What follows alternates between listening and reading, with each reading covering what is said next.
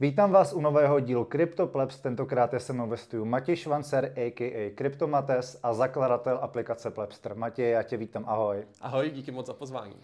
Tak, moje klasická otázka na začátek, co pro tebe znamenají peníze? Já jsem studoval ekonomku, takže na to mám takové jako dva pohledy. Jeden je prostě ten čistě akademický, protože jsem tomu věnoval pár let svého života. A to je, že peníze pro mě jsou něco, co se mi jako hnedka nevypaří, jako zmrzlina, co dokáže uchovat trochu tu hodnotu, aspoň na nějakou dobu. A něco, za co dokážu směnit ostatní věci, takže nepotřebuju sebou nosit pro někoho rohlíky a pro někoho krávy podle toho, co kdo potřebuje, ale prostě je to nějaký univerzální směný prostředek. Tak to jsou ty dvě základní věci z toho akademického pohledu a pro mě denodenně Dřív jsem byl jako hodně fokusovaný na peníze, takový ten jako materialista a teďka je to spíš něco, co mi umožňuje žít život asi jako příjemněji nebo svobodněji, tak jak bych chtěl. Tak to jsou pro mě peníze. Já jsem to chtěl doplnit, že tam vyzní trošičku ta svoboda, že to říká hodně jo, lidí, jo, jo. že peníze jsou pro mě vlastně ta svoboda, umožňuje mi to dělat jakoby to, co chci a nespolehat se, nebejt tak moc závislý jakoby na ostatních okolnostech, které mě jo, vlastně tam jsem, když ty peníze nejsou. Přesně že? jako tam jsem dospěl, že možná to není úplně o tom, kolik si můžeš koupit Ferrari, ale spíš kolik máš prostě toho volného času a jak ho můžeš trávit. A, to je, uh, lehce odbočím hnedka na začátku, to je zajímavý koncept, že vlastně se říká, uh, bohatý není ten, kdo má peníze, ale kdo má čas. Jo, jo, jo, tak to si myslím, že ono. A možná jako je rozdíl vydělávat hodně peněz v práci, která tě tolik nebaví, ale ve které stejně trávíš většinu života versus vydělávat třeba méně peněz, ale v něčem, co bys dělal teoreticky třeba i zadarmo a to je za mě jako taky vlastně velká věc, no, že to není jenom čistě o tom, kolik ti denně nebo měsíčně přistane na účtu, ale co kvůli toho musel udělat a jak ten čas trávíš. Přesně tak. Uh, pověz mi, jak ty jsi se vůbec dostal k Bitcoinu, jaký byly tvoje začátky? Já jsem o něm slyšel už někdy, to bylo tak jako já se na to snažím přijít a nevím přesně, kde to bylo 2013 až 2015 poprvé ale to mi prostě bylo nevím, 15 roků nebo něco takového. Ale málem, málem jsme koupili jeden ASIC jako těžící. Bylo to tak jako kousek od toho, aby jsme s kamarádem vzali všechny svoje peníze, co jsme někde měli a jako jeden koupili. Nakonec to nevyšlo a někdy dva 16, 2017 jsem viděl videa, o tom začal tehdy poprvé, myslím, mluvit někdo na YouTube českém, možná Petr Mára, někdo takový ale bylo to, hele, tady máte trezor, tohle, já jsem říkal, no, tak to ne, to je pro mě jako moc složité, to, to úplně nevidím nadějně. A potom mě vlastně paradoxně do toho poprvé fakt jako přinesl Petr Mára, kdy ukázal možnost nákupu na Revolutu. A já jsem si říkal, OK, tak, tak to jako vyzkouším. A vlastně v té době já jsem se živil tak jako brigád, brigádničil tím, že jsem natáčel nějaké videa na YouTube, nebo i jako videa ostatním lidem, natáčel jsem nějaké hotely v zahraničí třeba a tak a byl jsem ve videoskupině, kde Kitsom z Bitcoinového kanálu jednou postnul video o tom, jak vypadá jeho studio. A tím jsem já objevil vlastně jako Bitcoinový kanál úplně mimo Bitcoin, vlastně jenom čistě podle toho, že mě to studio zaujalo, jak vypadá z toho filmařského hlediska.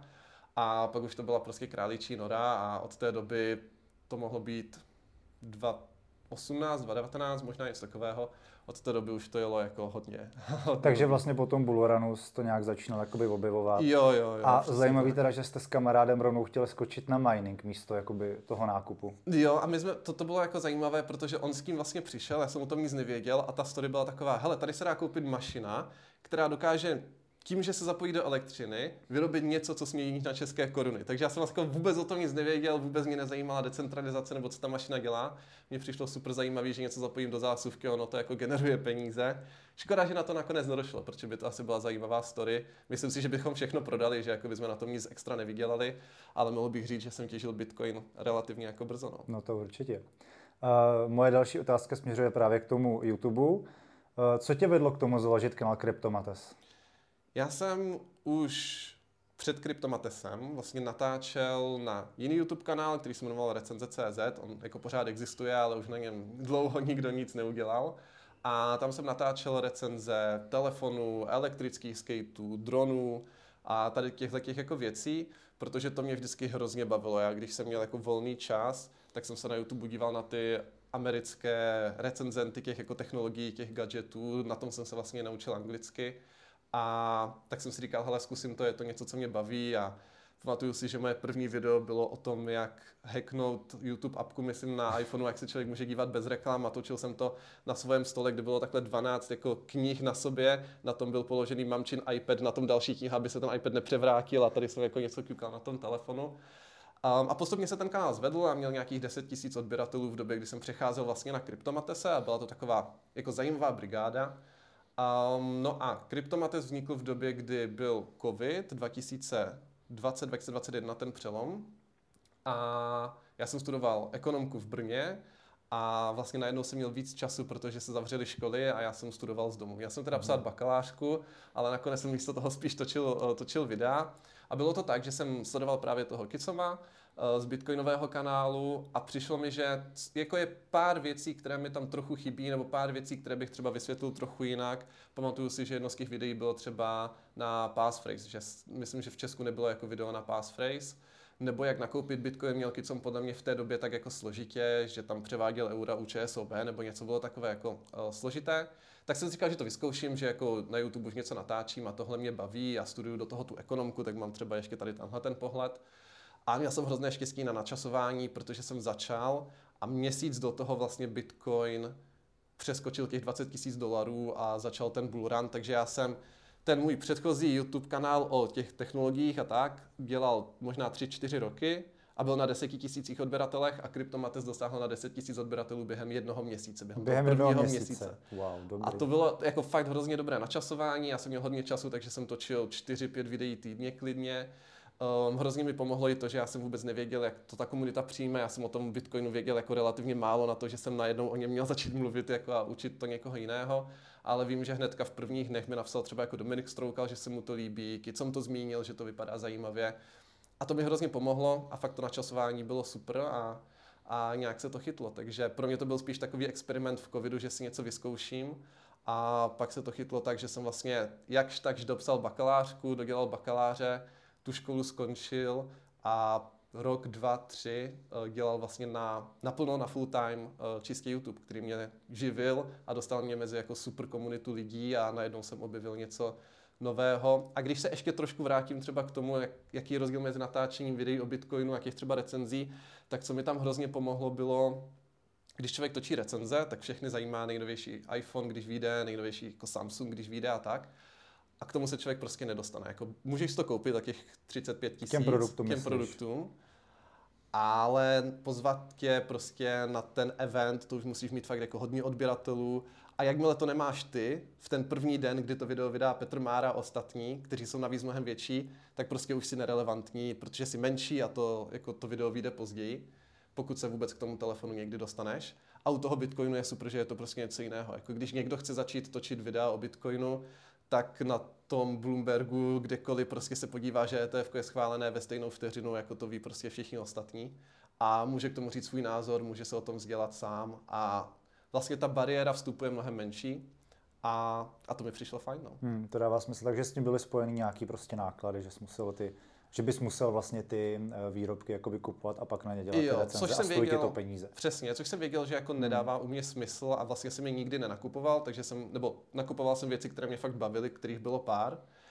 Um, a byla to spíš vlastně taková frustrace, že vlastně jako ten kanál nemůže růst právě kvůli tady tohodle že vím, že bych chtěl to dělat trošku jinak, trošku dřív, trošku jiné produkty, ale neměl jsem se k ním jak dostat. A naopak u toho Bitcoinu jsem prostě měl jako kompletní tu kreativní svobodu nebo volnost, že když jsem si řekl, hele, dneska natočím video na tohleto téma o Bitcoinu, tak jsem ho ten den natočil, vydal a bylo to čistě na mě. A ono je pravda, že tady těch uh, YouTubeových kanálů na ty recenze je poměrně dost, že? On je to, to je dělá, to docela mainstream. Neříkám no. každý druhý, ale je to fakt hodně.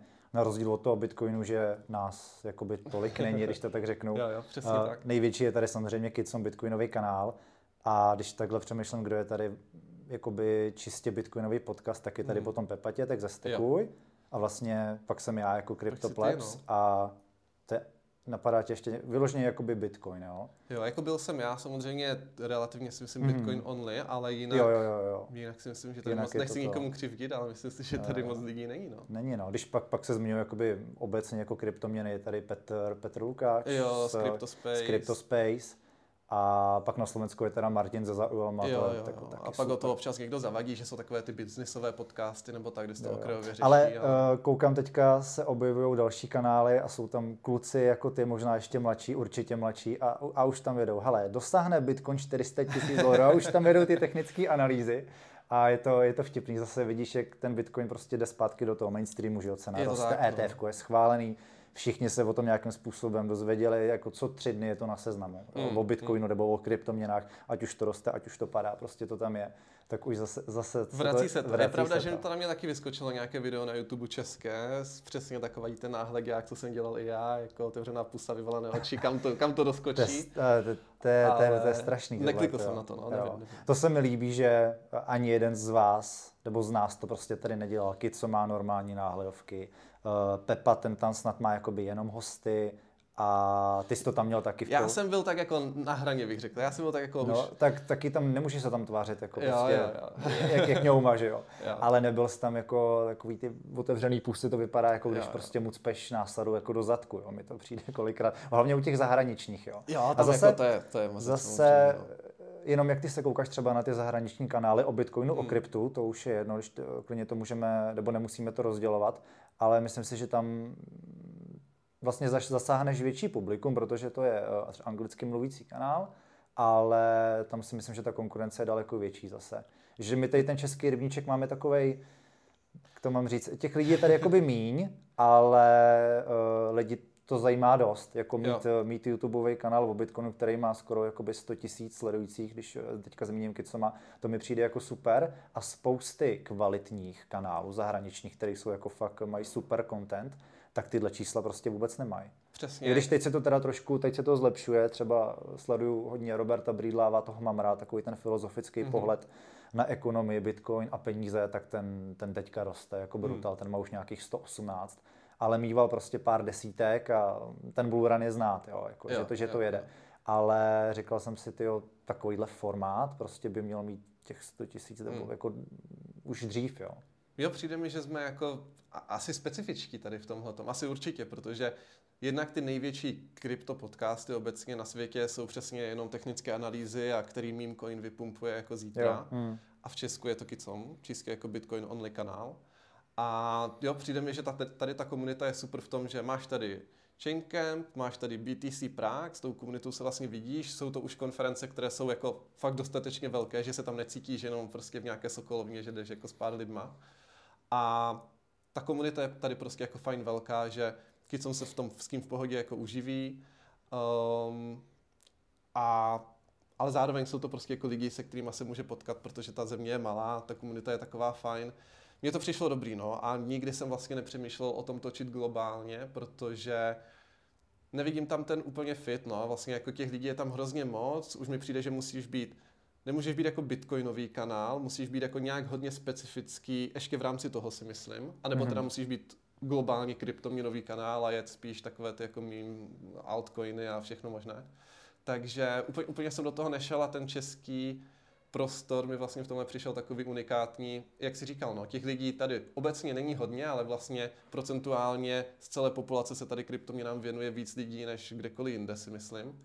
A lidi to zajímá, lidi jsou takový, že nemusíš fakt točit jenom co zítra vypumpuje, ale můžeš točit fundamentálnější videa, zajímavější, dlouho, jako delší videa obecně a tak. Takže jo, mě ten prostor tady při, přišel jako fakt fajn a mimo to tady máme plno zajímavých firm, plno zajímavých lidí, kteří prostě jako to celé prostředí ve výsledku vybudovali. Takže v tomhle to je fakt super. Souhlasím, tak Česko je považováno, je považováno za takovou bitcoinovou kolébku, Hmm. že jo, tady. Nebudeme, to jsme jmenovali už tolikrát, ale vše, ve všem, téměř ve všem jsme tady byli první, takže je to, je to znát. I ve světě jsme známí. Hmm. Bylo to vidět i na BTC Prague, když jsem se prostě byl s různýma lidma, i se Sailorem dokonce, tak eh, vlastně taky říkal, že tu historii jakoby tady zná a líbilo se mu to BTC Prague ještě, jak to bylo hozený, tak jako technicky, že třeba v Miami říkal, hele, tady se řeší jakoby hlavně cena a tak dále, ale mně se líbí, že tady jdeme prostě i do těch jiných odvětví v rámci toho Bitcoinu a je to taky jako něco jiného, než, než, ta, než ta Amerika, než ten Jo. západ, jak to tam jako jenom vyrejžovat. Přesně tak, my jsme byli vlastně historicky ještě s Tweetoši, jako s jednou, s jednou firmou naší, tak jsme Najedeme na to, nebo eh, najedeme na to. byli, ale to jsem, to jsem jako chtěl jenom zmínit, proč jsme tam byli, ale byli Mhm. jsme na Pacific Bitcoin vlastně v roce asi 2022 to bylo, myslím. Eh, na podzim jsme byli v Los Angeles Pacific Bitcoin, měla to být jako po Miami asi druhá největší konference v Americe minimálně. A hodně jsme se na to těšili, pro mě to byla i první cesta do Ameriky, tak to, že jsem byl jako poprvé v Americe, bylo zajímavý a tak dále, ale ta konference samotná nás jako moc nepřesvědčila. A to, a to ještě nebylo tehdy BTC Prague, to jsme to srovnávali jenom s Campem a já jsem si říkal, tyjo, tohle versus Camp, já bych byl radši asi na Campu. Jako hmm. těch lidí tam bylo podobně, o trochu víc, ale ve výsledku jako podobně bylo to určitě takové víc megalomanské, bylo to v nějak, na nějakém letišti jako v hangárech jo. a tenis a basketbalové kurty venku a jako všechno možný, OK. Ale jako my jsme si tam párkrát zkusili sednout k tomu hlavnímu stage a přesně jako vlastně moc se z toho nedozvěděl. A přišlo mi, že na Chain Campu lokálním ostravském jsem se toho dozvěděl mnohem víc a ten BTC Prague byl pak ještě o level výš, že tam byl ten Hackers Day den předtím, ten který byl fakt jako jo. super technický. Česká scéna, kde taky přišlo plno lidí, ta americká nebo jako anglická scéna, další podscény to si myslím, že taky vlastně máme unikátní, no, tady takovéhle typ konferencí, který není čistě jenom o ceně. Souhlas. Vrátím se zpátky jenom k tomu kanálu. Eh, ten kanál Kryptomates, to si dělal sám, nebo si měl nějaký jakoby, tým pomocníky třeba na socky nebo takhle? Jo, jestli... fakt, fakt jako čistě one man show. Měl hmm. jsem vlastně eh, dva kluky, kteří mi pak pomáhali udělat um, e-shop, jako čistě naprogramovat ten e-shop a na konci jsem v jednu chvíli zaměstnával bráchu, který posílal ty balíky, protože na konci toho bullrunu před Vánoci to bylo jako fakt neúnosné pro jednoho. Ale jinak jsem si vždycky všechno dělal sám, takže taková ta klasika, že se člověk zavřel jako v pokojíčku, neměl jsem ani studio, ale prostě dělal jsem to v pokoji, na, nastavil si to, nasvítil si to, odkecal to, pak zjistil, že mu nefungoval mikrofon, tak to udělal ještě jednou, Jasně. pak to se stříhal, naaploudoval, takže to jsem si dělal sám. Bylo to fajn, ale vlastně po nějaké době jsem zjistil, že um, je to takové vlastně jako lonely, nebo jak se teďka řekne česky, osam, osamocené, osamě, osamělá hmm. práce taková prostě, no, že Jsi za obrazovkou. Tím, přesně, vlastně ono to vypadá, že ty se celou dobu na tom videu musíš jako smát a být energický a tak, ono to bere i docela dost energie ve výsledku, jo. ale pak to dostříháš, tak jako si tak oddychneš, že to máš, jdeš to zeditovat, vydáš to a vůbec si nechci stěžovat, jako ve výsledku fakt byla to práce snů a já jsem za to byl hrozně rád, ale člověk zjistí, že a říká to fakt jako víc youtuberů, je to fakt jako taková samotářská práce. No. Hmm. A pak se teda člověk musí dostat do nějakého dalšího levelu, pokud chce, kde už na to má víc lidí, větší tým, ale na to jsem asi jako nikdy neměl nějak ambice, úplně jsem si to nedokázal představit, protože mě to stříhání bavilo, ta technika jako bavila a ten kanál by asi musel být jako výrazně větší. No, respektive bych jako musel věřit tomu, že dokáže fakt dlouhodobě být takhle velký, abych si tam dovolil někoho zaměstnat. Hmm. Uh, no a jak to bude s kanálem do budoucna? Teďka je víceméně, neříkám mrtvý, ale videa tam jako nedáváš, že jo? A plně se fokusuješ na Nostr? Nebo co s ním plánuješ? Bude tam něco, nebude tam něco? Jo, je to tak, no. Je, to, je mi to trochu líto, ale vlastně, jak jsem zmiňoval to, že je to samotářská práce, tak to byl i jeden, ne hlavní, byl to minoritní důvod, ale jeden z důvodů, proč jsem vlastně jako začal tak trošku hledat, co dál a, a proč jsem založil ten startup, který vlastně teďka mi bere 100% mého času a dlouho jsem přemýšlel a vždycky se mě na to ptá třeba jako Alex Pilař, se kterým často se bavím, co ten kanál, co s ním bude, jako co, co s ním dál. A nenašel jsem tam žádný zajímavý formát, který by mi přišel, že dává smysl, abych tam dával. Takže já asi natočím občas nějaké update video, jenom co se děje se mnou a co se děje s tím, jako na čem pracuju. Ale Kicom to zvládá dobře, já vlastně ve výsledku, když jsem já začínal, tak mám dojem, že Kicom třeba ještě úplně nebyl stoprocentní maximalista, že já jsem byl v tu chvíli možná trošičku víc. Teďka už Kicom má fakt, jako řekl bych, hodně skoro stejné názory jak já. A ty novinky vydává často, já bych je nestihl vydávat častěji a opakovat se jenom to, co říká Kicom, jenom aby na tom kanále jako něco, něco bylo. bylo. Tak to mi prostě nedávalo hmm. smysl. Takže hmm. nenašel jsem ten správný formát. Je mi to líto, ten kanál nechci úplně uzavřít, protože jako byl super, vznikla tam super komunita kolem toho ale jak říkám, no, musí mi to dávat smysl, ten obsah, co bych tam dával a v současné chvíli na to nemám čas, a nebo jsem nenašel jako tu správnou formu, co by to mělo být. Hmm, rozumím.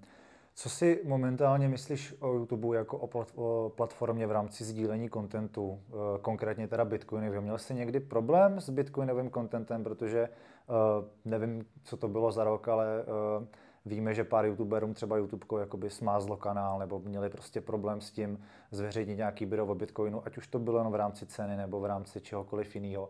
Zažil jsi něco takového?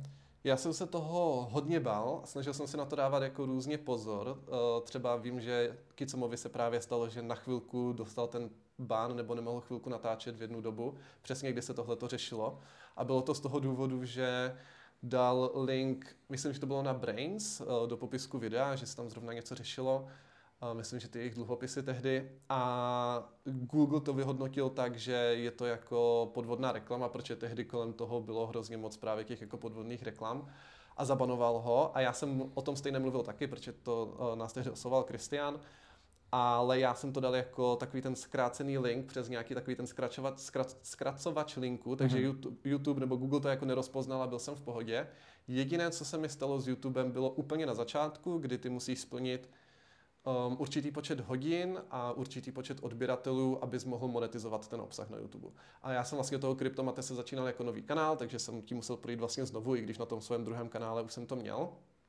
A tam jsem to měl splněné relativně rychle, ale hrozně dlouho trvalo, než mi to schválili a nakonec jsem to musel, tuším, přes někoho jako zkoušet nějak pušovat, aby to teda jako fakt se stalo, že jsem to musel přes někoho řešit, protože vlastně mi tím jako uteklo relativně dost peněz. Když jsem potom viděl, kolik jsem vydělával na různých jako zhlédnutích a tak a spočetl jsem si, kolik těch zhlédnutí jsem měl v, té, v tom mezidobí, než mi to schválili, tak to byla jako škoda, ale, ale jinak jsem žádné problémy neměl.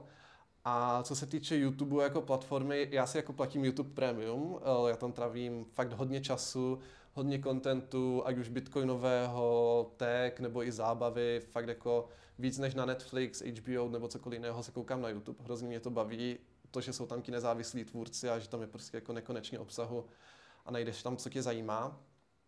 A myslím si, že to jako YouTube dělá v rámci možností dobře, respektive je to takové to nejlepší z těch nejhorších jako řešení nebo možností, co tady jsou. Um, mají to jako těžký, mají to fakt jako těžký, to je tam hrozného obsahu, já si divím, že to vůbec zvládají monetizovat, vzhledem k tomu, že většina videí má jako nula views, že si tam lidi prostě hážou nějaké svoje soukromé videa ve 4K rozlišení, takže no, má to svoje mouchy, je to prostě centralizovaný samozřejmě, ta cenzura a tak dále, ale já jsem na to naštěstí nikdy moc nenarazil a naopak musím říct, že vlastně mi to jako pomohlo tu kariéru vybudovat a paradoxně je to možná jediná platforma pro influencery, kde je fakt jako v úzovkách jednoduché to zmonetizovat um, a, a zkoušet na tom nějak vydělávat jako napřímo, bez nějakých spoluprací um, hmm. nebo něčeho takového. No. Centralizované, cenzurované uh, sociální sítě, to bude naše velký téma. A my se k tomu možná dostaneme takovou oklikou. Pověs nám eh, o tvém projektu Tweetoši, vlastně co to je, nebo spíš teda co to bylo a co to mělo, co to mělo řešit. Jo, je to vlastně hezký oslý můstek tady na tu moji YouTubeovou kariéru, kdy uh, já jsem hodně točil novinky, snažil jsem se to dělat fakt jako obden třeba, tehdy to fakt jako hrozně jelo, bylo pořád o čem mluvit. A ty novinky jsem sbíral hlavně z Twitteru, ten bitcoinový nebo obecně krypto Twitter, nejenom český, ale globální, prostě vždycky byl, co se týče krypta, super zdroj informací, kde si to dostal rychle a celkem jako relevantně, hlavně ve srovnání s nějakýma jako novinkama nebo něčím takovým. A uh, takže Twitter jsem hodně jako používal, hodně jsem ho znal, hodně jsem ho měl ošahaný a zároveň vlastně se mi na tom Twitteru začala taky budovat docela zajímavá komunita. Mám tam nevím, nějakých třeba jako 10 tisíc odběratelů. 11,2. okay, okay, okay. Nedávno jsem hledal nějaký tvoje příspěvky zpětně kvůli otázkám, tak jo, myslím, jo, že tam jo. máš 11,2 tisíc. Jo, no. super, tak, tak díky. No. Um, takže vlastně začala se tam taky budovat ta komunita a tam mi přišlo, že na tom Twitteru ta cenzura byla jako větší, nebo tak nějak si mi pocitoval víc a nebyla tam ta monetizace. A tam jsem tak nějak trošku jako víc cítil, že tam něco chybí a že tam je ten prostor na to zlepšení. Že já kdybych měl postavit nový YouTube, tak tyjo, nevím, jak bych to udělal, aby to škálovalo a bylo lepší. A u toho Twitteru jsem si říkal, tam si myslím, že by se s tím dalo něco vymyslet, tam by se dalo něco udělat. A jak jsem se hýbal tady v tom jako prostoru sociální sítě, vlastně tak trošku jako influencer, bitcoin, krypto, tak mě napadl prostě nápad, hele, co kdyby se teda vytvořila apka nad Twitterem, která by to ještě propojovala nějak s Bitcoinem.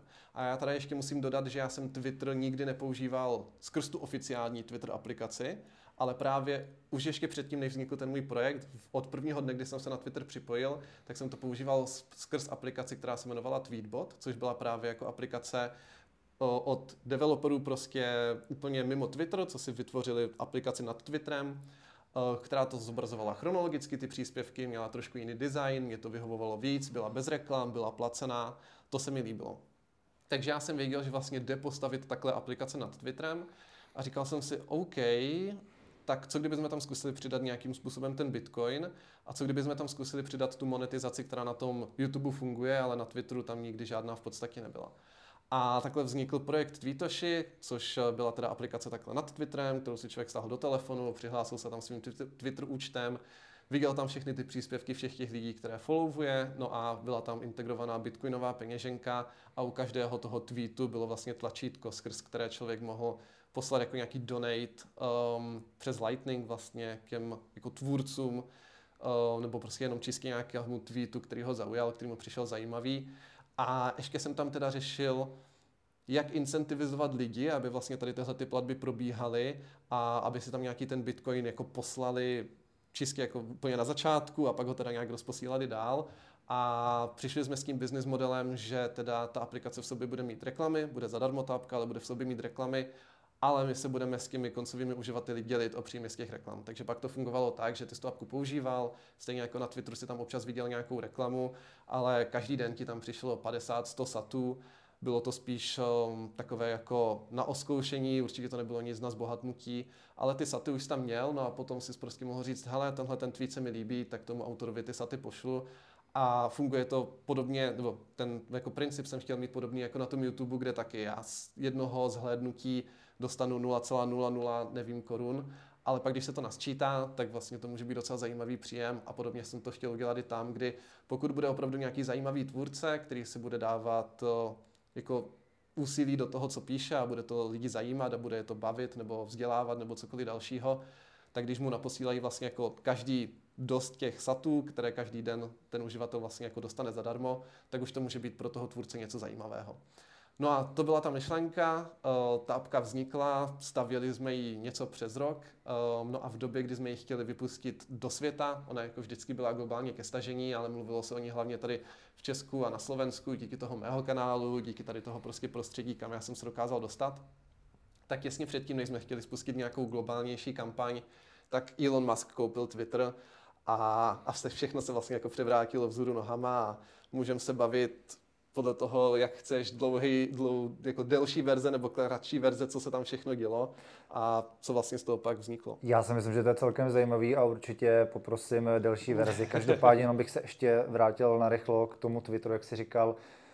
Uh, obecně uh, ten Twitter mi přijde jako právě skvělá sociální síť právě mm. na ten Bitcoin a obecně jakoby i na biznis, na informace. Já osobně jsem si svůj Twitter zakládal kvůli Bitcoinu, mm. protože tam byl uh, nejvíc relevantní obsah, je tam víceméně jakoby každý, kdo jde tak nějak jakoby s dobou. Na Facebooku nic není, naopak mi přijde, že ty, co budují nějaký content, tak, tak, tak si jako zpětně na Facebooku dělají třeba stránky, mm, mm. nebo na Instagram, sem tam někdo zkouší TikTok já jsem ho zkoušel taky a ten prostě mrtvý a říkám si, já tam budu třeba dávat jenom jakoby svoje reels, že jo. No, jako ne, prostě, a do, jak tam nedáš 20 jakoby hashtagů, jo, jo, tak jo, jo, prostě jo, jo. to má jako 6 sklídnutí a říkáš si, to, to je ztracený čas. Takže ten Twitter, ten Twitter mi přijde prostě jako mm, zdroj číslo jedna mm. v rámci informací ohledně, ohledně toho Bitcoinu a kryptoměn, takže s tím, s tím jako naprosto, naprosto souhlasím. Vlastně jako dá se říct, že skoro ohledně všeho. Mě ten formát té sociální sítě, jaký má Twitter, taky přišel jako hrozně fajn a proto jsem taky na tom Twitteru chtěl stavět a když člověk čte třeba svoje nějaké knížky o tom, jak vznikl Twitter nebo nějaké rozhovory a tak, tak přesně jako to, že se real time sdílí informace a to, že to není o tom, že někdo, nějaký mluvčí nějakého politika nebo mluvčí nějaké celebrity řekne něco do televize, ale že přímo ta celebrita jako vlastně i pro ty influencery, i pro ty celebrity, i pro ty politiky to mělo hrozný benefit v tom, že oni to mohli, oni se mohli vyjádřit, když o tobě někdo napsal negativní článek, tak ty buď si musel koupit teda druhé noviny, aby jako si tam mohl napsat to své, anebo teďka na Twitteru se prostě mohl vyjádřit a dostalo se to hned ke všem lidem, kte, kteří se o tebe zajímali. A v tomhle mi to přijde super. A jak říkáš, krypto, obecně jako zprávy, technologie, já vlastně tam sleduju většinu věcí. A takové ty klasické média, noviny a tak, si občas otevřu, když mi přijde, že jsem si na tom Twitteru přečetl nějaký bullshit a moc se mi to nezdá, chci se podívat, co se o tom píše někde jinde, ale ten Twitter na takový ten rychlý jako look up vlastně, co se děje ve světě, tak eh, to je super tady tenhle ten typ sítě. Eh, co teda říkáš na převzetí Twitteru maskem? Všichni, jako jsem na začátku tak nějak čekali, že to bude eh, jako dobrý krok pro tu síť, že vlastně říkal, že tam vrátí různý zrušený účty, k tomu se taky pak dostaneme ale teď je to takový, jako jestli to byl dobrý tah nebo nebyl, tak co ty, co ty si o tom myslíš, že vám to teda uškodilo vlastně, že jo? Jo, a taky vlastně jsme si paradoxně mysleli, že by to pro nás spíš mohl být pozitivní zpráva vlastně, jo, protože Elon Musk, já jsem ho vždycky obdivoval, četl jsem jeho první životopis, teďka nedávno vyšel druhý životopis, taky jsem ho hnedka jako četl ale postupem času se mi trošku jako kalí ten jeho obraz a, a začalo to tím, kdy samozřejmě jako nakoupil Bitcoin a, a, pak, a pak tu celou story všichni Bitcoineři znají, jak z Dogecoin a Bitcoin nedává smysl a pojďme udělat větší bloky a tak dále.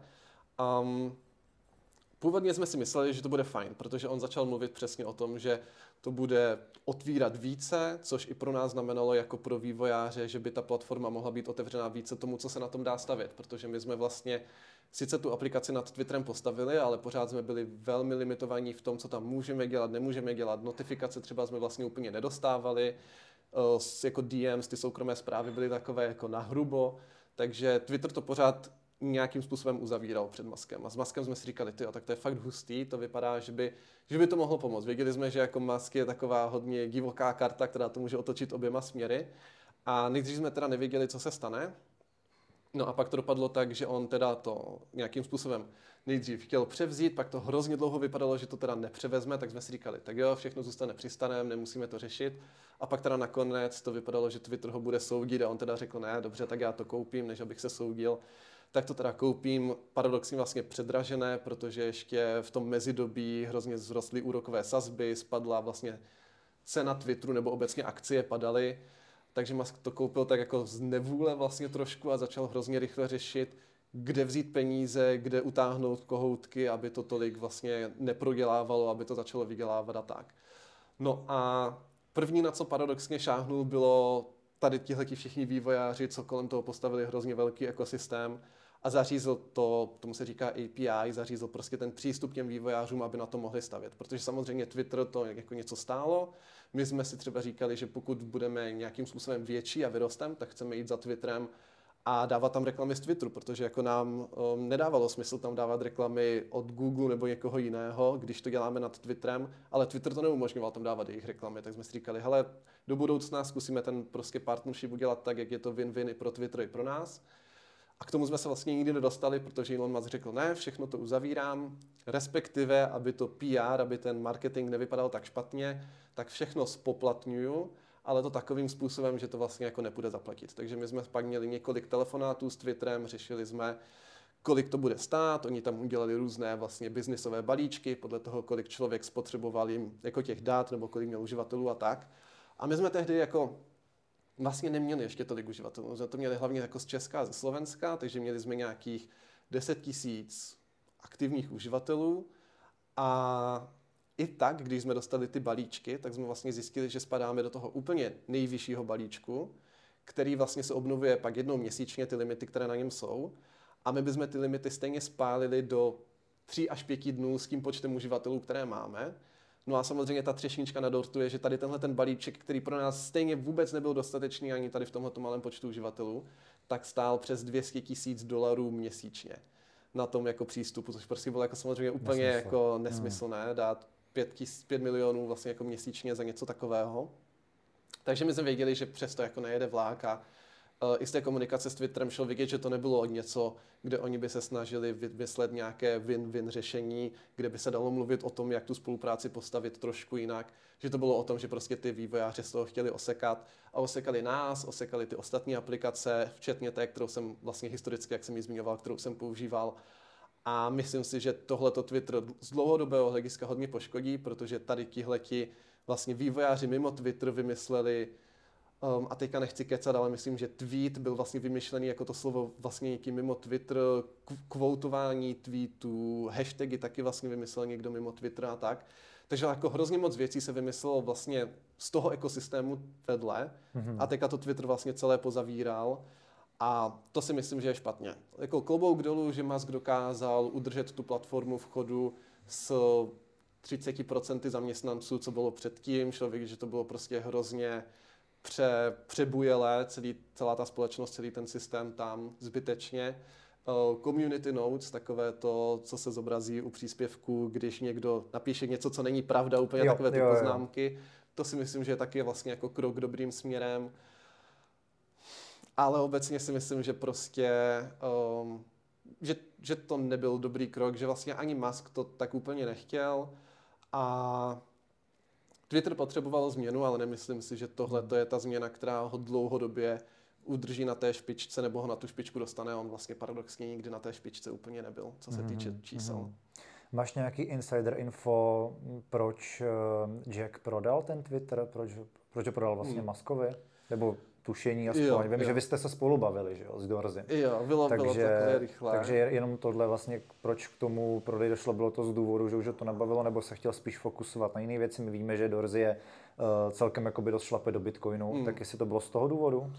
Já si vlastně nemyslím, že za to úplně mohl Jack, nebo spíš, že Jack měl to finální slovo, protože on tam byl CEO, pak nebyl CEO, pak zase byl a tam hmm. vlastně Twitter je veřejně obchodovaná společnost, takže jsou prostě normálně vypsaní na americké burze. Teď už nejsou, protože to koupil Musk, ale v té době byli. A Jack tam měl nějaký fakt jako minoritní podíl, jestli to bylo do 10% okay. třeba nebo tak. A, a pak tam byla prostě rada akcionářů, kteří zastupovali vlastně všechny ty akcionáře, kdy já jsem byl akcionář, protože jsem měl prostě 20 dolarů uh, v akcích Twitteru nebo něco takového.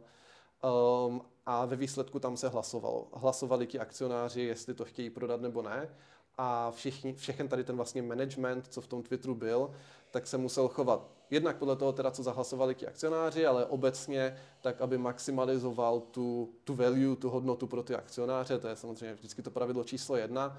A ve chvíli, kdy Musk řekl, že nabídne koupit Twitteru za hodnotu, která je výrazně vyšší, než která je tržní hodnota vlastně těch akcí na té burze, tak oni vlastně neměli na výběr. Oni hlavně po tom, co jim ti akcionáři řekli, jo, my to chceme prodat, jako nám, nám to dává smysl to prodat, většina těch akcionářů, tak ten board, ta rada to musela přijmout. A Jack v tu dobu Muska podporoval v tom, aby to Musk koupil, protože si právě myslel, že ten Twitter potřebuje změnu a myslím si, že podporoval hlavně to, že přejde právě z té veřejně obchodované společnosti na tu jakou soukromou společnost, kde právě ti um, Jack to vidí tak, že ti akcionáři nebo spíš jako to, že je na to tlačeno z té veřejnosti obecně, že prostě na to všichni vidí a ta firma se právě musí chovat ne úplně podle toho, co by třeba jako chtěla, kam by dlouhodobě mohla směřovat, ale krátkodobě, aby fakt jako maximalizovala zisk a když krátkodobě spadnou akcie, tak hnedka se odvolává CEO a prostě řeší se to.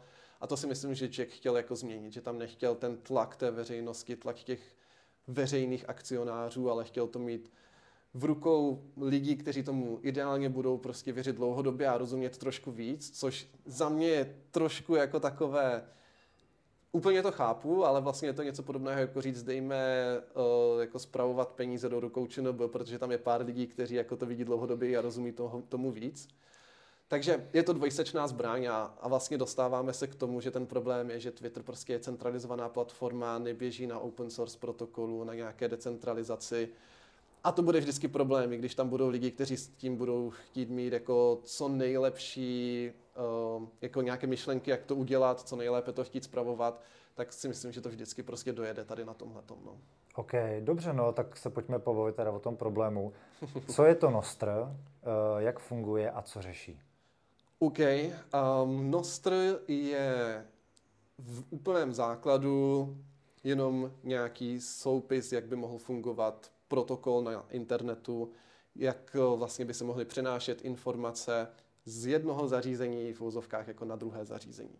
Ehm, na co se to teďka nejvíc používá, ohledně čeho se to nejvíc sklonuje, je právě jako nějaká alternativa k Twitteru, jako nějaká decentralizovaná sociální síť, ehm, kdy ehm, na tom Nostru je právě výhoda to, že je to open source, není tam žádná firma, která by to kontrolovala, celý ten Nostr. Vlastně neexistuje jako Nostr INC, Nostr SRO, nic takového, žádná jako akciovka zatím nestojí. A Dá se to podle mě trošičku připodobnit třeba k e-mailu, eh, kdy prostě e-mail je nějaký protokol a na tom se dají stavět různé aplikace e-mailové, které mezi sebou můžou komunikovat. A tak teďka tak trošku vlastně ten Nostr funguje. To znamená, je tady nějaká základní vrstva, eh, která teda řekla, hele, když někdo bude chtít něco napsat, tak to napíše tímhle způsobem, takhle se to bude ukládat na těch serverech a když to někdo bude chtít tu zprávu přijmout, tak eh, si vlastně oni řekne tady tímhle tím způsobem. A všechno ostatní se nechává na vývojářích. A teďka přijdou různí vývojáři, kteří na tom chtějí stavět různé věci, různě si to představují a můžou vlastně to dělat úplně svobodně, tak jak chtějí a postavit na tom všechny možné aplikace. No a jedna z nich je právě nějaký decentralizovaný Twitter, kde tím, že nad tím nikdo takhle nemá kontrolu, tak já si jednak teda můžu postavit vlastní aplikaci, Jednak si můžu postavit vlastní server, tam se pak můžeme pobavit do detailu někdy později, ale můžu vlastně si postavit vlastní úložiště, kde ty data budou a vím, že ty data nedrží Twitter, který je může někdy smazat nebo zablokovat nebo něco takového.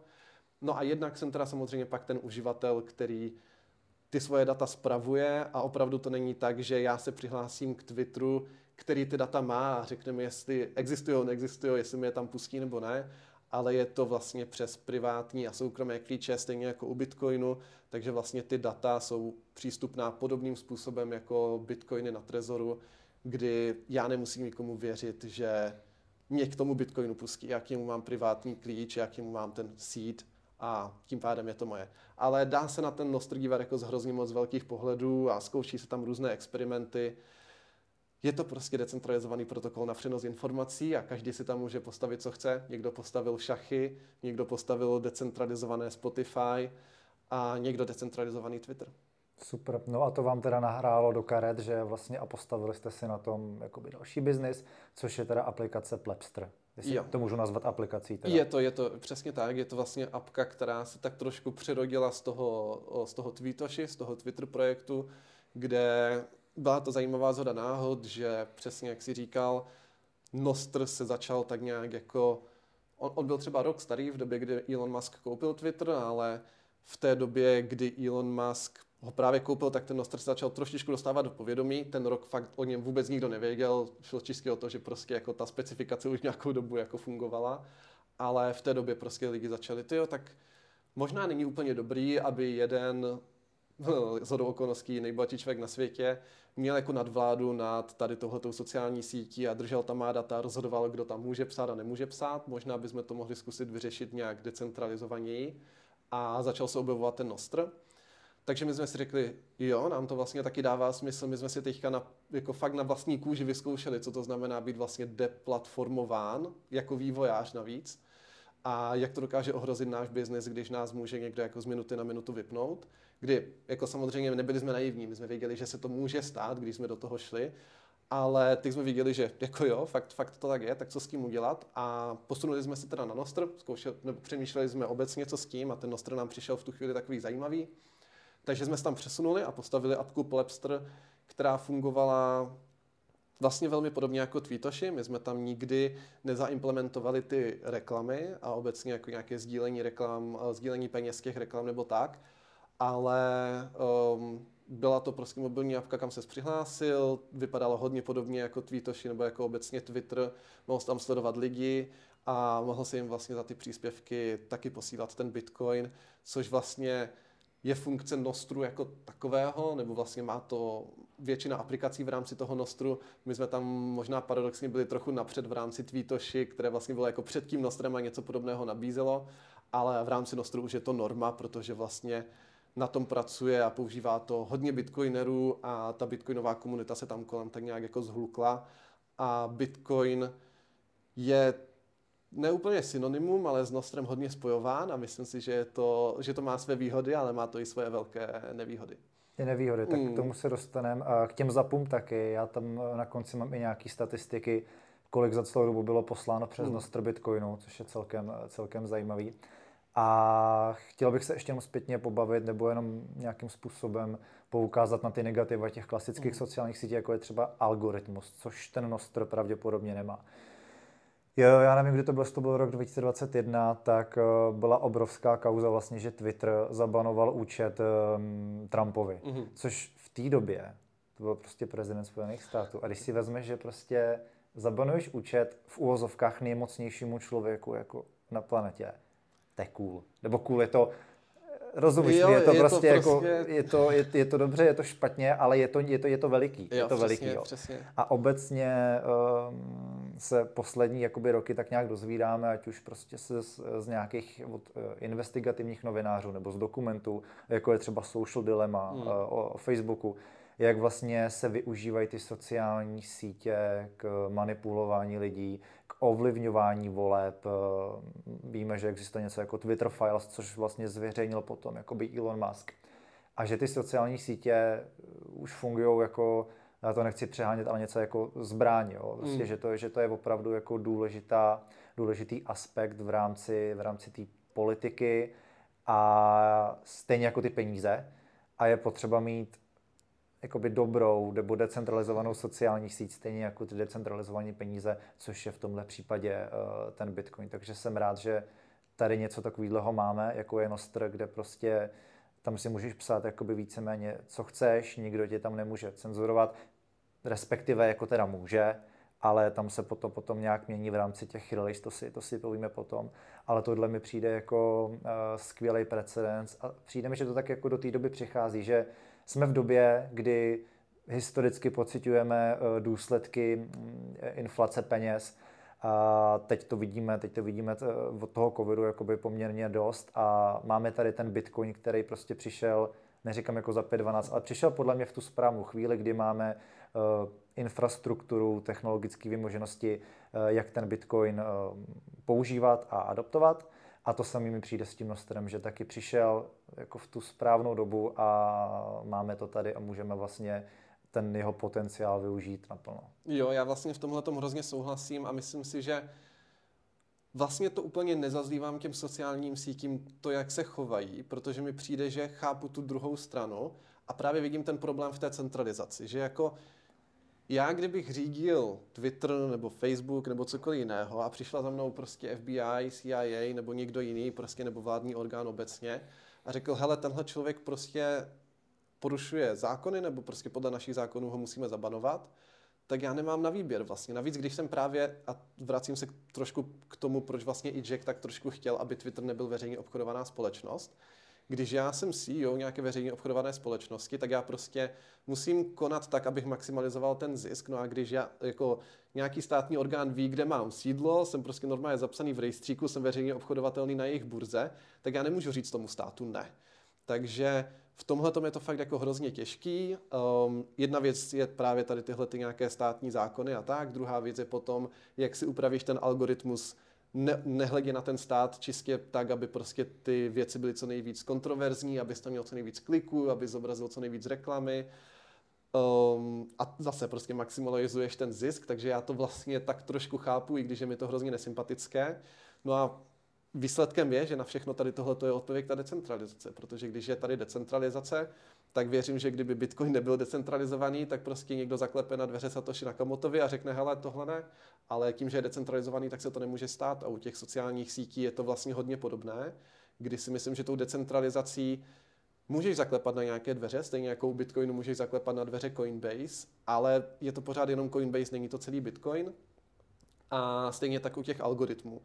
U centrálních peněz řekněme, že může být problém, že nemáš self-custody, že si to sám nedržíš, že to držíš v bance.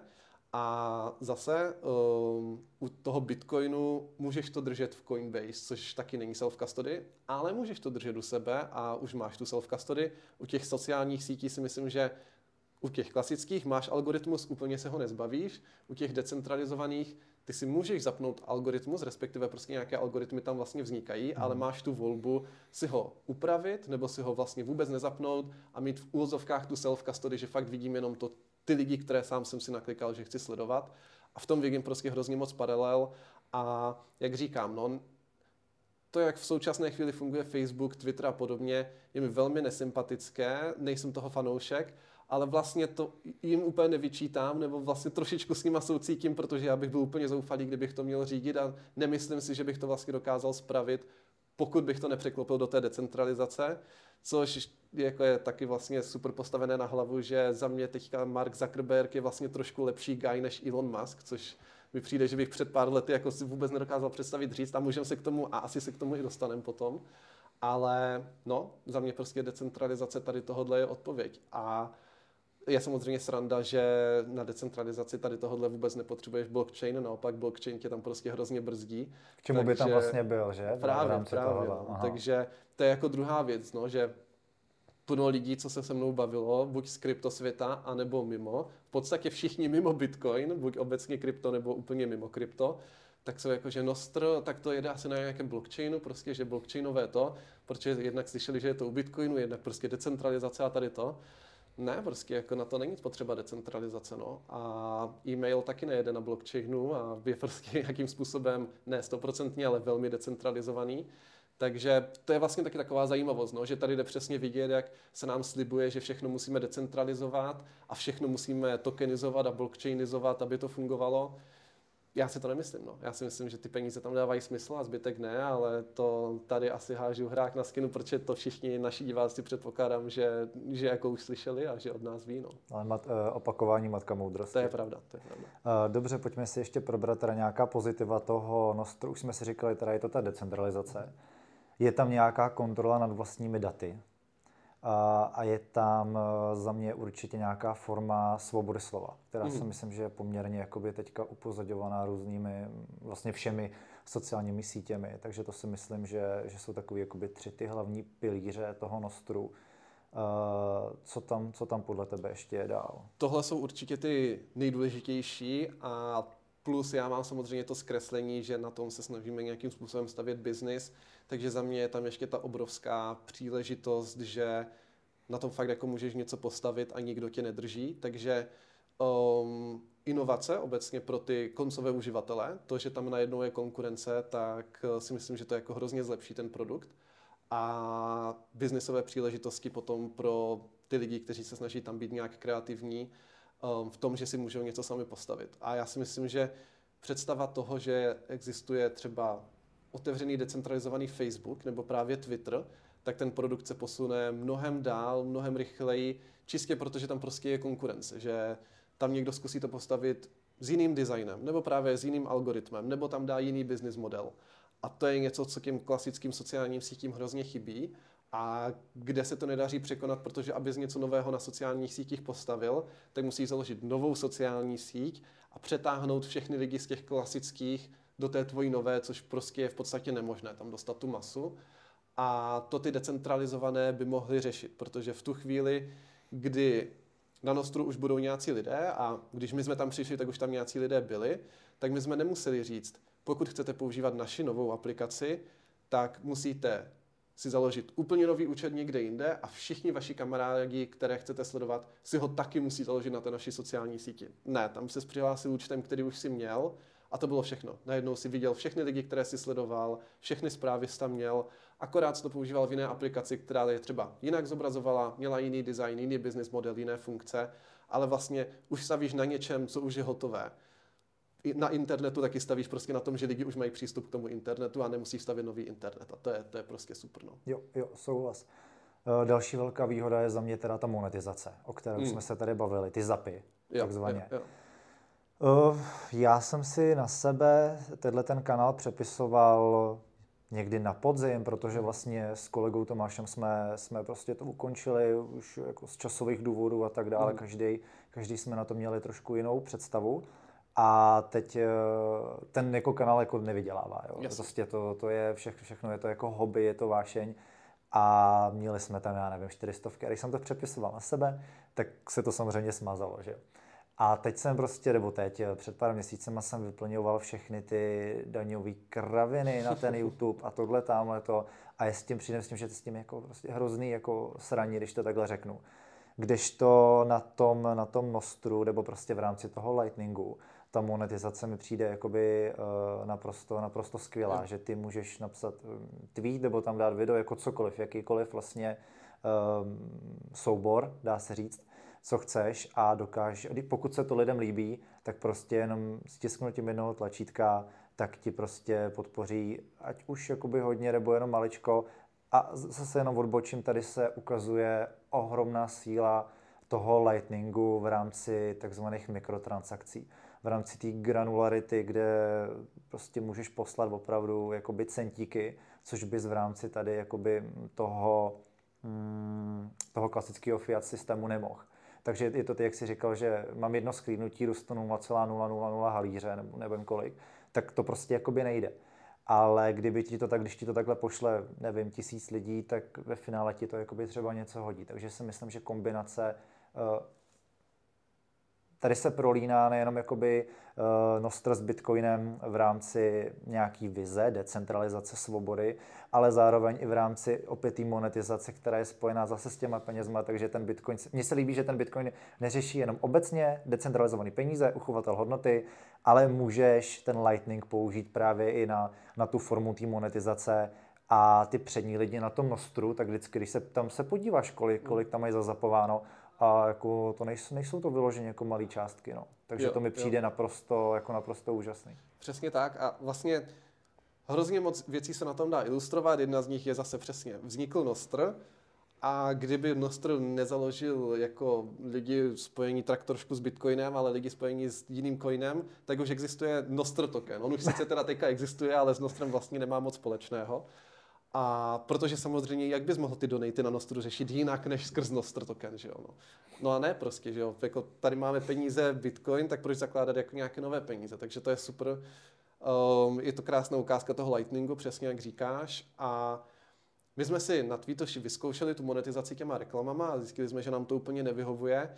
A jedna z těch zajímavých alternativ, jak teda postavit ten business model, jsou přesně tady tyhle ty mikrotransakce, protože pokud já nechci platit za zhlédnutí videa nebo za nějaký post delší třeba na Nostru, tak je to trošku problém. Můžu si zaplatit jako nějaké měsíční subscription, která ale už stojí o něco víc a třeba mě zajímá jenom jako část toho obsahu, co ten uživatel dělá a nezajímá mě to prostě dlouhodobě, ale chci si přečíst jenom něco konkrétního a tyhle mikrotransakce to přesně umožňují. A představa, že platím kartou, kde minimální fíčko je dolar, nebo dolar ne, ale 3 koruny nebo kolik třeba, tak to je samozřejmě jako taky nesmysl.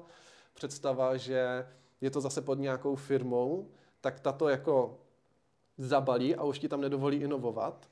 Tady tím, že je to ten open source, tak tam každý vlastně může inovovat a zkoušet si nové věci. Proč nejsou na Twitteru zapy? Je protože není decentralizovaný. Kdyby byl decentralizovaný, tak my tam ty zapy přidáme skrz Tweetoši hned a najednou na Twitteru máš přesně ty stejné zapy, jako jsou na Nostru, klidně i nějak třeba jako propojené, co se týče té eh, jako integrovanosti.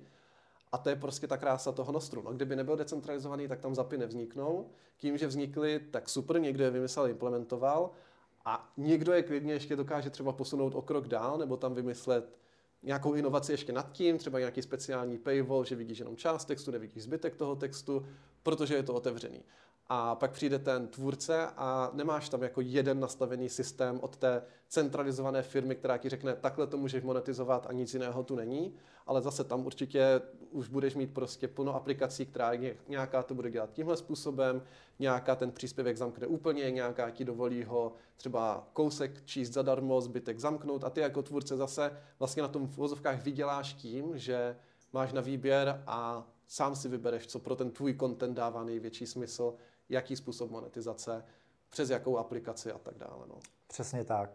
Uh, o těch mikrotransakcích skvěle píše Nick Sabo v nějaký práci, já už nevím, z jakého je to roku, ale je to na uh, Satoshi Institute, myslím. Mm-hmm. A právě tam píše, ono je to hodně jako o psychologii. On říkal, proč, proč vlastně ty mikrotransakce ještě neuspěly na tom internetu. Uh, protože o tom už jsem mluvil někdy v 90. letech, jako kdy, v době, kdy ten internet vznikal, ale bylo tam tolik transakčních a mentálních jako nákladů právě hmm. na ty mikrotransakce, že jako z toho důvodu se to neujalo. Ale jak říkáš, já kolikrát vidím nějaký článek, ať jsou to hospodářky, ať je to E15 něco, a že bych si ho přečet, ale chci si přečíst přesně jenom ten jeden článek z těch deseti a nebudu platit prostě jakoby subscription, protože zbytek je mi jako, je pro mě irrelevantní. Takže já bych uvítal, prostě pošlu tady 10 korun, než abych platil, já nevím teda, kolik je tam ve předplatní, abych se přiznal, ale kdyby něco takového fungovalo, tak jako to jako s chutí využiju. Přesně a ono na tom, přesně na těch článcích je, odemkněte si tento článek za jednu korunu, nejenže to je ta jedna koruna, která je to týdenní jakoby na zkoušku něco, ale už tam zadal tu kartu a za týden ti automaticky strhnou už těch, já nevím, plácnu 120 korun, kolik to stojí normálně. A teď, ty, aby, si, aby si to jako by zrušil, tak musíš jako... Do, do, právě, a zase právě. jsou to prostě transakční náklady navíc a toho člověka to prostě nebaví a z toho důvodu tam přesně, by nejde. Jo. Přesně, přesně. No. A ještě další plus, co bych chtěl zmínit, tak je teda eliminace botů. Jsou tam boti nebo tam nejsou? Jako s tím úplně nebo... nesouhlasím. No. Tam ne? si myslím, že boti tam určitě jsou. Uh, já jenom řeknu, proč to zmiňuju. Um, ještě otázka, na kterou jsem se nezeptal, jak se díváš na uh, teďka jakoby placení třeba Twitteru, že si uděláš tu modrou hmm. fajfku mm. a je to právě tak, taková jakoby verifikace a nedochází k tomu, a to se stalo, myslím, Pepovi Tětkovi, že mm. vlastně on měl uh, svůj účet, kde měl nějakých asi 12 tisíc sledujících a hodně botů se za něj vydávalo a teď v rámci toho ten Twitter uh, to chtěl nějakým způsobem eliminovat a neviděl, který je ten pravej a Pepovi zablokovali ten účet. Jo? A už se prostě k němu nemohl dostat a došlo to do toho bodu, kdy si teda musel udělat nový. A když máš účet po 12 tisících sledujících, což si myslím, že je celkem jakoby dost, měl tam skvělý content, tak jako ti to docela uh, jako jo. zabolí to, jo, jo, prostě. Jo, jo. A, teď, a teď najednou, a možná to jsou i ty, to jsou, to je ta zpráva dat na tom nostru, že prostě ty, co tam máš, tak to máš jakoby uložený, možná v rámci toho privátního klíče, že, jo, že se potom přihlásíš, kde chceš. Na tom Twitteru nic takového není. Uh, takže si udělal nový profil, on, on se k, těm, k tomu starému potom jakoby dostal, ale teďka funguje už, uh, už na tom novém ale chtěl jsem zeptat, jestli něco takového je možný i na tom, no není to možný na tom Nostru, že jo, ale ty roboti tam jsou teda taky, ale nemá to takovýhle dopad jako na té centralizované síti. Jo, ti roboti tam jsou, spíš teďka jsou tam takový, že jako se ti snaží spamovat různé jako altcoiny nebo prostě různé věci jako do odpovědí a tak. Je tam pár lidí, kteří se snaží vydávat za jako jiné lidi a tak. A není tam úplně vyřešená nějaká ta verifikace, abys fakt věděl, kdo je kdo. Je vyřešená ale tak částečně, že já si tam můžu založit profil a říct, že jsem Elon Musk a dát si profilovku Elona Muska, protože tam není jako kdo by to kontroloval. Um, ty, co pak můžeš si s tím profilem udělat, tak je vlastně dát si tam nějaké ověření skrz nějakou tvoji doménu, kterou vlastníš. Takže třeba já a zbytek našeho týmu má na Nostru vlastně u svého profilu takovou tu fajfku a u ní je ověření, že je to z domény plebstr.com. Takže ten vlastně uživatel, který se na to dívá, ví, že tady tenhle ten profil má zároveň i administrátorský přístup na plebstr.com a vlastně dokázal si to tady propojit, tady tyhle ty dvě věci, což je nějaká forma verifikace, ale musíš, musíš už trošku jako vědět, co dělá, že je to trošku složitější. Na druhou stranu, co se ti nemůže stát, tak je přesně jak říkáš, že ti někdo zablokuje účet, protože si myslí, že si kdo ví co prostě, nebo to je ve výsledku jedno, proč ho zablokuje, nemůže ti ho prostě zablokovat, ten, ten privátní klíč je tvůj, co se může stát je, že nějaký ten server, nějaké to uložiště těch dat odmítne ta tvoje data, um, což je naprosto legitimní, v pořádku a ty si můžeš vybrat dalších prostě tisíc jiných těch uložišť, a zase, když bych to měl trošku přirovnat, mně přijde, že ty přirovnání v tomhle trochu pomáhají lidem si představit, o co jde, tak uh, může Coinbase odmítnout jako moje bitcoiny přijímat, nebo prostě mi nepovolit si tam otevřít účet. A zase za mě je to vlastně ve výsledku v pohodě, mm-hmm. protože já na to nepotřebuju Coinbase, abych ten bitcoin jako takový používal. No. Mm-hmm. Uh, bychom odbočili úplně od toho tvýho názoru, proč je to nevýhoda, že je bitcoin mm. spojený s Nostrem, tak to by mě zajímalo. Já když se právě bavím s lidma um, o Nostru, tak ten Bitcoin tam slyším. A slyším ho jako skoro synonymum, bych řekl. Buď lidi neví, co je Nostr, anebo je to fakt jako velmi blízko, jako aha, tak to je ten Bitcoin, tdd. A pro bitcoinery je to super, protože oni ví, že když tam přijdou, tak tam najdou ten, ty lidi, které znají, ten bitcoinový obsah a, a to jim vyhovuje. Ale když tebe bitcoin jako úplně nezajímá, tak je relativně jako náročné na tom Nostru něco jiného najít a myslím si, že je to právě ten začarovaný kruh, že no jo, ono je to bitcoinový obsah, takže já tam ani nepůjdu, protože bitcoin nedělám, anebo ono je to jenom bitcoinový, bitcoinový obsah primárně, takže já tam nic jiného ani postovat nebudu a vlastně je to takový začarovaný kruh. Hmm. A jako jsou tam určitě výjimky, ale fakt jako z většiny je tam vlastně jako jenom bitcoin. Hmm. A tak trošku je to škoda, protože ono co s tím Bitcoinem jako a priori nic společného nemá ve výsledku, jakože to je úplně samostatný protokol, který vlastně Bitcoin jenom využívá. A paradoxně je to decentralizované, takže kdyby přišel někdo z Ethera a vytvořil si zapy, které budou fungovat na Ethereu nebo prostě nějaké jeho L2, ať je to levnější, cokoliv, může a bude, bude to prostě fungovat hned, jak si to napíše a pak už je jenom na lidech, jestli to budou používat nebo ne ale myslím si, že jako se to tak trošku uzavřelo a vlastně tam vznikla jako jenom komunita bitcoinerů, což mi přijde škoda, protože ta technologie zatím si myslím, že má jako velký potenciál, ale nedostává se jako do toho mainstreamu mimo ten bitcoin. Trošku to souvisí s tím, kam my se teďka Plebster snažíme posunout, k čemu se asi jako taky dostaneme, ale tohle vlastně vidím jako tu největší nevýhodu Nostru, že se stal tak trošku vlastně obětí sebe sama v tom smyslu jako toho Bitcoinu. No. Ono to možná ukazuje, že ty lidi po nějaký decentralizaci ale vůbec jako netouží. To je určitě, většina, to je určitě jako většina, to je většina. Určitě ať, ať, už je, ať jsou to peníze a ať je to i ta sociální síť, jo, prostě většinou slyšíš takový ty, uh, ty námitky, že no já tam jakoby nic nepíšu, já to jenom koukám, mně to je jedno. A ve finále ti spousta lidí řekne, ale to je dobře, jo, to byl, to byl dement, vole, tak dobře, že ho zabanovali. Říkám, no až se to stane tobě, tak jako, hmm. tak co? Proč? No, uvidíš. Jo, jako, jo. Takže je to o tom, co ty, co ty lidi, co ty lidi jako by chtěli. A dneska na ty sítě ty lidi dávají jako nemyslím jako kraviny, ale fakt takové věci, co by tam ani dávat neměly. Myslím si, jako, že z mýho pohledu to je velmi citlivý obsah. A vůbec si jako neuvědomují, že ty že uh, potom ty jejich data jsou opravdu někde na těch centrech a jako do budoucna je to jako zneužitelný. Mm, jo, jo, takže... jo, jo. A hlavně jako myslím si, že třeba fakt jako mladí lidé nebo jako děti hlavně si vůbec neuvědomují, že když něco vidím někdy na těch sítích a říkám si ty vole, tenhle člověk někdy půjde jako do práce a ten zaměstnavatel dost možná tohle prostě zvládne dohledat, jakoby. To je prostě to docela problém. Jako. No. Spousta příběhů o tomhle. No, jako. no, no, no, no. Takže souhlasím. A zároveň ještě jsem chtěl říct k té decentralizaci, že samozřejmě jako my to taky vidíme a vždycky jsme, ne, nebyli jsme naivní a viděli jsme, že jako neřekneme lidem, hele, tohle je decentralizovaný a všichni tam jako naskáčou jako šťastní, super, jak je to jako super. Ale spíš si myslím, že to bude o, o těch volbách, že jako lidem neřekneš, pojď tady, protože je to decentralizované, ale tak, jak se snažíme teďka v té nové fázi ten Plebster vlastně trošku postavit, tak vlastně to, čím my chcem zaujmout, je to, že ty můžeš používat tu síť, na kterou jsi zvyklý a dosáhnout k těm lidem, na které jsi zvyklý, ale možná ti prostě nevyhovuje ten algoritmus, který už máš, nebo ten interface, nebo právě ten business model těch reklam.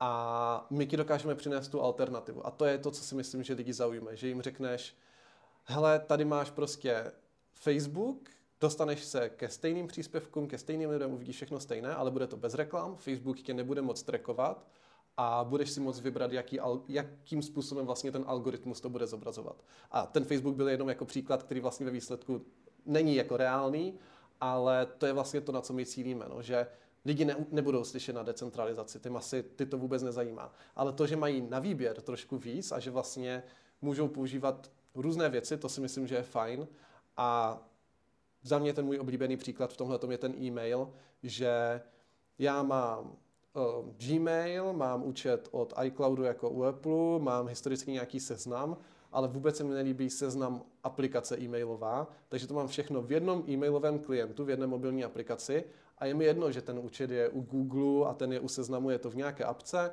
Já si ty účty můžu přihlásit do jakékoliv jiné další apky, může to být oficiální apka od jednoho z tady těch providerů, může to být apka od nějakého kluka nebo holky z Indie, která ji prostě napsala na koleni, protože si to udělala jako hobby a ta apka se stala prostě hitem, protože je dobře udělaná. Je to prostě otevřený protokol a mě jde o to, že mám jako tu volbu vlastně si vybrat, kde to bude. No. A hmm. nemusím kom, dělat ten kompromis, že si kvůli tomu musím zakládat nový účet a přijít o tu historii, kterou už jsem vybudoval na, tom minulém, na té minulé aplikaci, minulém protokolu, cokoliv. Mm-hmm. Poslední otázka, než se asi dostaneme k tomu hlavnímu. Uh, jaký je rozdíl mezi tím vaším klientem Plebster a ostatními, třeba jako je Damus nebo Amethyst? Čím, čím se to liší? Já si myslím, že ten náš fokus je v tom, že já sám vlastně nejsem vývojář, jako nejsem programátor a zároveň v tom týmu máme přímo jako dedikovaného designéra, který navíc jako si myslím, že je fakt dobrý, historicky dělal jako super zajímavých projektech.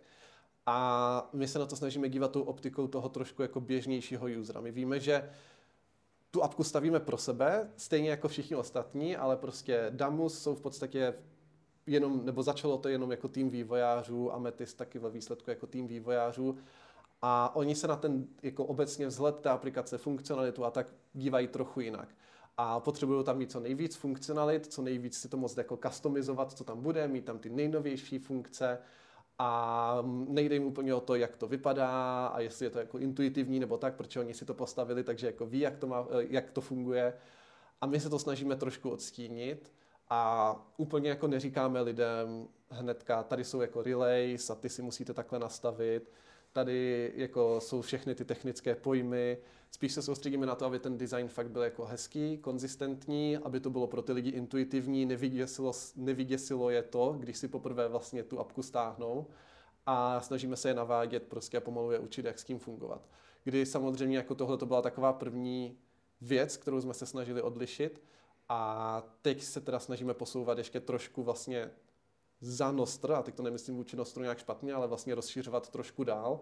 A to je, co si myslím, že nás jako taky hodně odlišuje, protože my jsme se rozhodli, že máme nějaký názor na to, jaké jsou další alternativy k Nostru, decentralizované protokoly sociálních sítí a myslíme si, že Nostr je na tom technicky nejzajímavěji, ale zároveň cítíme to, že chceme dát lidem volbu se připojit na různé ty protokoly a chceme hlavně, ať prostě ti lidé se můžou připojit mezi sebou, a chceme být v tomhle tak trošku vlastně apolitičtí, ať si ti lidé vyberou to, co chtějí, což si myslím, že je docela jako rarita v tom smyslu, že ti ostatní vývojáři jsou fakt jako maximalisti na těch daných protokolech, o ostatních protokolech nechtějí slyšet. A já si paradoxně myslím, že to je v současné chvíli největší slabina těch decentralizovaných sítí. Něco, co tam chybí k tomu, aby ty decentralizované sítě mohly uspět a mohly v úzovkách vyzvat na souboj ty klasické sociální sítě toho dneška. A to my se teďka snažíme změnit. My to tady pořád naťukáváme, takže uh, pojďme, pojďme přímo jakoby k tomu. Ty jsi byl před asi půl rokem nějakou chvíli v New Yorku, mm-hmm. tam jste na něčem jako pracovali a chystáte teda velké novinky a týká se to té tý interoperability vlastně, jestli se nepletu. Je to, tak, je to tak. Je, tak jestli už je to jako oficiální a můžeš to říct, tak nám pověz, co chystáte. Jo, veřejně jsem to ještě nikdy neříkal, ale, ale tady to zazní. Si, že tady to zazní. Um, my jsme byli přes léto v New Yorku, ono to je tak jako částečně spojené s tou story. Každopádně byli jsme dva měsíce v New Yorku jako celý tým vlastně v bitcoinovém startupovém akcelerátoru, který se jmenuje Wolf. Uh, bylo to určitě super, kdyby se někdo zajímal tady o tenhle ten akcelerátor, měl jako nějaký bitcoinový projekt, kde by chtěl narizovat peníze a dostat se do nějaké komunity, která mu může pomoct a tak, tak se mi určitě může ozvat. Oni tam několikrát ročně vlastně vezmou pár týmů na 8 týdnů, na ty dva měsíce, fakt jako intenzivní práce. Bylo to super zajímavý a hrozně nám to otevřelo oči a dalo prostor vlastně experimentovat a přemýšlet, kam to chceme posunout dál. Ta myšlenka, se kterou jsme nakonec skončili, už mě napadla jako před tím akcelerátorem, ale tam jsme ji tak trošku jako um, zostřili a vlastně zjistili, co chceme dělat. A dospěl jsem k tomu názoru, když jsme, a i celý tým, když jsme vlastně dělali to Tweetoshi, pak se přesunuli na ten Nostr, že ten problém těch sítí decentralizovaných je, že tady je několik těch protokolů. Je Nostr, který je relativně nový a vlastně ve srovnání s těmi alternativami decentralizovanými i relativně malý. Pak je tady třeba uh, Mastodon, respektive to je protokol ActivityPub, na kterém asi nejznámější aplikace je Mastodon která je taková jako Mastodon, a eh, ten protokol už je relativně starý, už je tam docela dost lidí. Pak je tady Blue Sky, což je vlastně AAT protokol, což je iniciativa, která původně začala přímo v Twitteru pod Jackem Dorseym, kdy um, Jack právě chtěl, aby se Twitter stal, nebo aby Twitter byl postavený na tom decentralizovaném protokolu, to by bylo úplně super a pak bohužel Elon to změnil, takže teď je tady vlastně ještě protokol Blue Sky, pak řekněme nějaké další, ale tohle jsou ty nejdůležitější.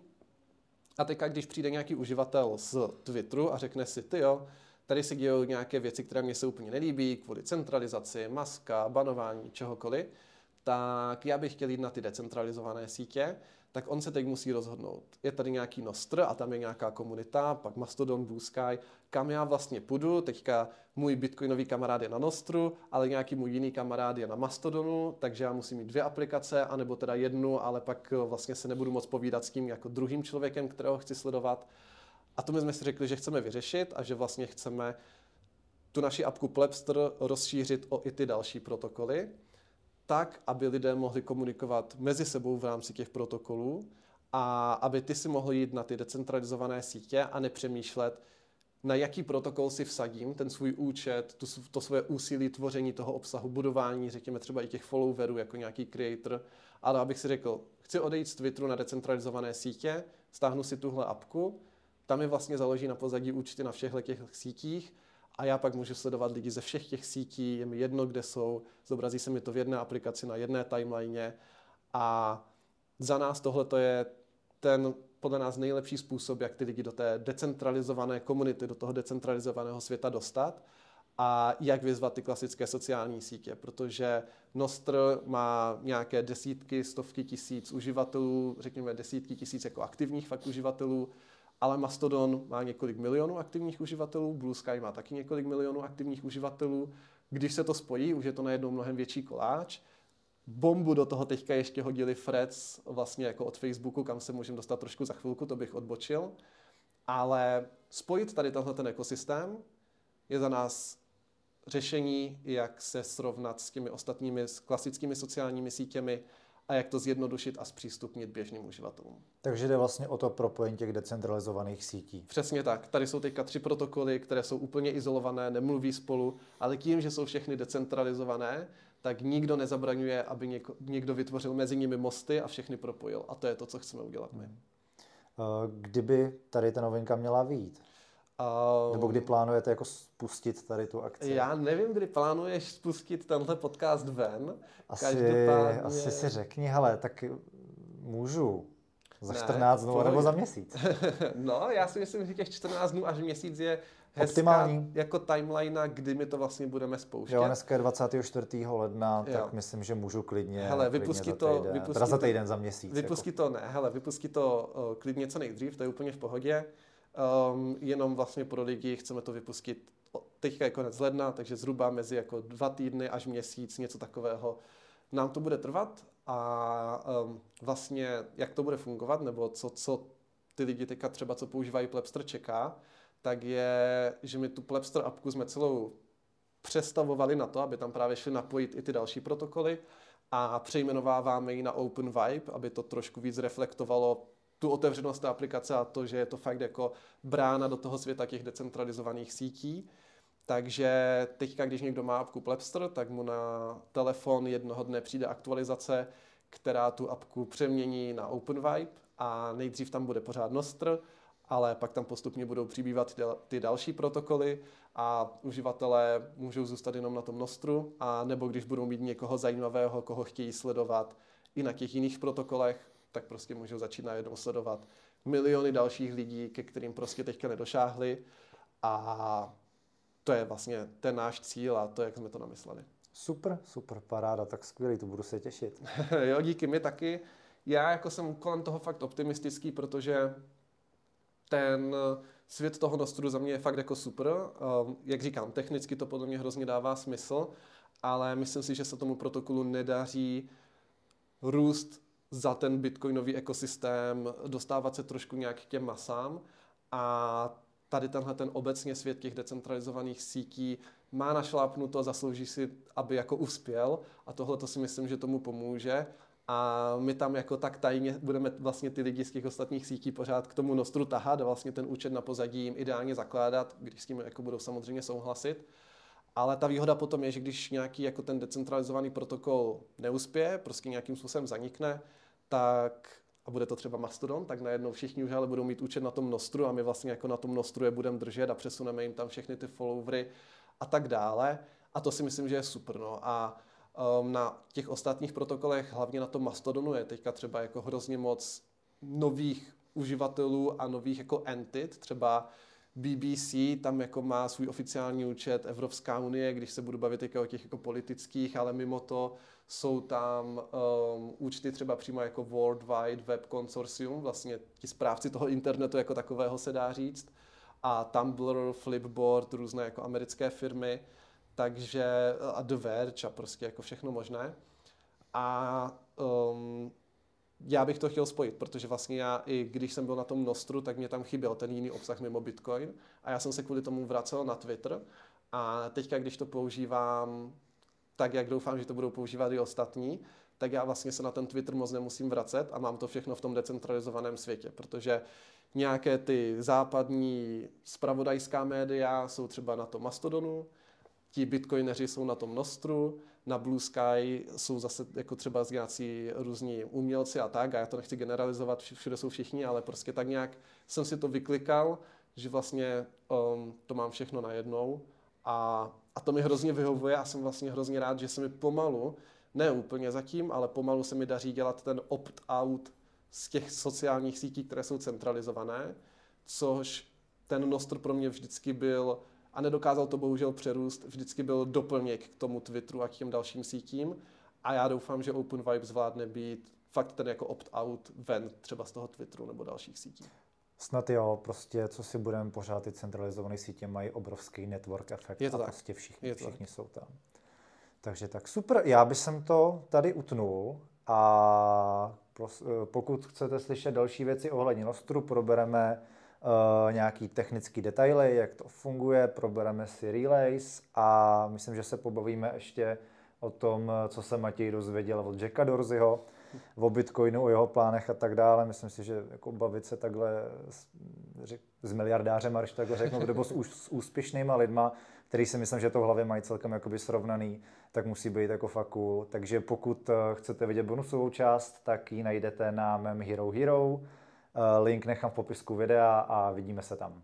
Eh, Ty jsi se na nějaký akci potkal právě s Jackem Dorsem a předpokládám, že jste řešili nějaký biznis, že jo, zejména právě Nostr. Jack tweetnul, že používá, nebo teda postnul na Nostr, že používá Plebster jako naši apku. Ne? Takže jsme byli úplně... A potom uh, jsme přešli na Plebster, ten byl taky v pohodě, ale pak se stal hitem ve výsledku Damus, jedna z těch uh, Nostr aplikací. Vypadá to, je to jako velmi paradoxní, ale vypadá to, že tady s tímhletím problémem v rámci nějaké decentralizované, vlastně trošku anarchokapitalistické aplikace nám pomůže Evropská unie, ale Um, tak jak um, na ní často nadávám, tak teďka jí musím dát kredit, že možná to tak dopadne, respektive vypadá to, že to fakt tak dopadne a uh, myslím, že ty lhuty jsou brzo, v nějakých řádech měsíců by se to mělo odehrát, takže uvidíme. Může ti to někdo zaspamovat, může ti tam někdo dělat DDoS a tak, a jako různé věci, anebo si ho tedy necháš privátní, ale tím pádem uh, úplně jako nekomunikuje s tím okolním světem. Co si myslím, že má potenciál, tak je mít vlastně relay v telefonu, který je čistě privátní a je to vlastně tvoje záloha tvých dat